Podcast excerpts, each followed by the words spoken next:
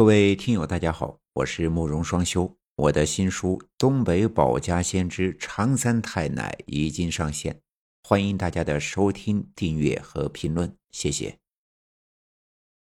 你相信这个世界有鬼吗？欢迎收听由慕容双修为你演播的民间恐怖故事。今天要给大家讲的故事叫做《恐怖的恋情》。这件事儿发生在二零一七年，现在想来还是让我汗毛直竖。记得那是九月份左右，我因为公司的一个任务准备出差，由于没算计好时间，到火车站的时候还挺早的，就一直在候车厅里玩手机。不过，当把一些信息都刷了一遍后，实在是有些无聊了。说来也巧。这时，我突然发现对面的椅子上坐着一个熟人。陈林，怎么是你？好巧呀！这个人叫柳成林，是我大学的舍友，毕业后好像留在了昆明工作。你这是要去哪儿呀？不上班了吗？哦，我要回老家。虽然在一个城市，可是工作后都比较忙。真的是好久好久都没有见过面了。哎呦，咱们可好久没见了，走，找个地方叙叙旧去。啊，好，能在这儿碰到他，让我很高兴，便把他拉到了火车站旁边的咖啡馆中坐了下来。你的脸色不太好呀，是不是遇上了什么事儿？哦，没，没有。哎。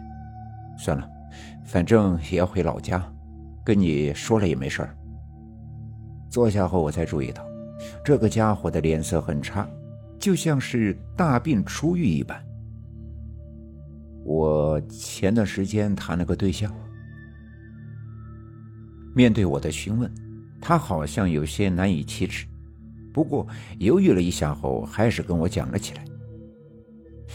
谈恋爱是好事呀。你怎么还愁眉苦脸的呢？哎，别提了，我这恋爱谈的呀，差点要了命。没想到，这一讲竟是一个让人细思极恐的故事。毕业后，陈林没有去找到对口的工作，因为家在农村，家里也帮不上什么忙。没办法，他就在一个小区应聘了保安的工作。好在工作轻松，工资也还算可以。大概在三个月之前，天气有些闷，他值班时就想到天台上透透气。可不想一到天台，却发现一个女人正站在天台的护栏外，看起来是想要寻短见。从背影，陈林就认出了她。女孩也是小区的住户，姓张，二十多岁，人长得很漂亮。张小姐，快下来，别想不开啊！这让陈林吓坏了，忙着大声的制止了起来。他已经走了，我活着也没有意义了。两句话就大体的猜到了问题，他是因为感情遇挫才一时想不开。您先下来，有什么问题都好解决。您这么年轻漂亮就寻了短见，才是真可惜，不值得。陈林这人心肠好，但是嘴不太会说。他用尽了自己能想到的办法去劝阻悲剧的发生。你，可没想到这一劝还真的起了作用。真的，你觉得我年轻漂亮吗？那女孩当时情绪化严重。竟然瞬间转悲为喜了，也放弃了轻生的念头。当然，小区里的很多男人看到你都会多看两眼的。陈林心想，看来这招有用，于是便迎着那女孩爱听的话说了下去：“你没骗我吗？那你愿意做我男朋友吗？”这，我当然愿意。其实也不能说陈林不是真心的。毕竟这女孩真的挺漂亮。把女孩送回了家后，本以为这事儿也就这么过去了，陈琳也没当真，毕竟那种情况下说的话，任谁都不会去多想。陈琳，你忙吗？啊，张小姐，我不忙，有什么事您就说。可没想到，第二天晚上，那女孩就找到了陈琳。一会儿你能到我家去吗？这，是有什么事吗？还能有什么事？我想你呗，难道你不想我吗？啊，你是认真的？这这话说的，陈琳当时就傻了，心想：难道自己的春天来的这么猛烈的吗？那当然，一会儿记得来我家哦。女孩已经完全把两个人的关系定在了男女朋友的位置上，而且还是很亲密的那种。我在家等你哦。好，好的。不管怎么说，一直单身的陈琳还是被一句“在家等你”弄得心中暖暖的。这不合适，这一看就很贵。这就是专门为你准备的，快穿上试试。但令他感动，或者说是措手不及的事情还在后面。那女孩不仅做了一桌子的饭菜。还送了陈琳一套帅气的西装。那西装一看就价值不菲，陈琳这辈子也没穿过这么贵的衣服。陈琳本想推掉，可是看到那双满是期待的眼睛，还是收了下来。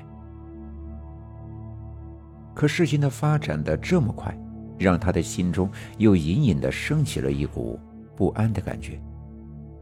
衣服换上了。还挺合身，果然是人靠衣装。陈琳也感觉自己的气质变了，而那女孩的反应更是激动，呆呆的看着他，都不眨眼了，最后居然还哭了。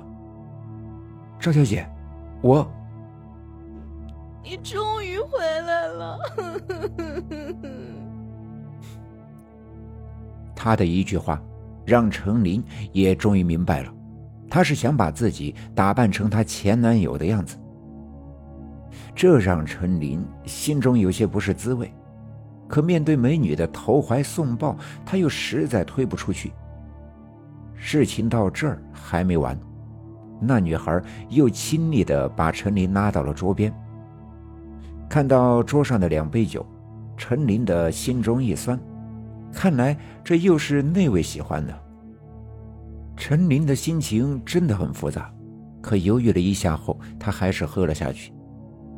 但他们没想到，真正可怕的事也就开始了。那酒喝下去没一会儿，陈琳就感觉眼前一阵阵的发黑。这酒里有有什么？等他意识到这酒中被人下了药时，一切都晚了。陈林做了一个恐怖的梦，梦中那个张小姐正拿着一把刀站在自己的面前。我要让你永远都不会离开我。她的表情异常的诡异，而且说话的语气让人毛骨悚然的发冷。尖刀刺下。眼前瞬间就被鲜血染红了，陈林吓得猛地睁开了眼睛。醒来后还没有从噩梦中缓过神来，就又感觉自己头疼的要死。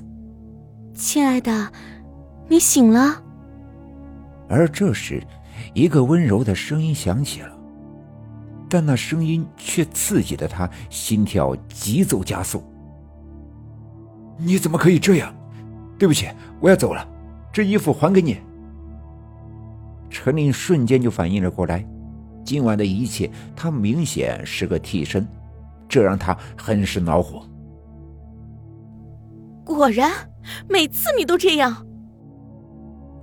于是他跳下床就想要走，可没想到这做法却引来了更可怕的后果。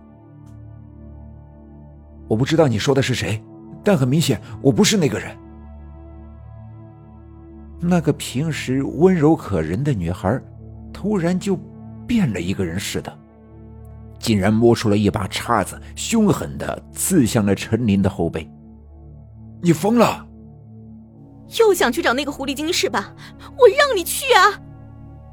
虽然这一下并不重，但是却让这个女孩完全变成了一个恶魔。你不是说我比他好吗？那你为什么不留下来？看着这张扭曲的面孔，陈林心中只有一个想法，那就是逃。这样的爱情，他不敢要，也要不起。趁着那女孩分神时，陈林疯了一般的冲了出来。可当他刚刚冲出单元门时，那个女孩就从楼上跳了下来，惨烈的摔死在陈林的面前。他死了，那鲜血流了一地。听到陈林讲到这儿，我后背的汗毛都竖了起来。那个，你你你想开点人都死了，一切也都过去了。人是死了，可这一切并没有结束。陈林的脸色依旧不好，他说：“这次回老家还有一件事，就是想去找个法师。”嗯，没有结束，这是什么意思？至于陈林为什么要去找法师，我。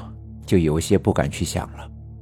本集已经播讲完毕，感谢各位的收听。那目前的话，我也新建了一个民间故事的群，如果大家有喜欢的故事，可以进到我们的群里面进行分享，用我的声音去讲述你喜欢的故事。谢谢。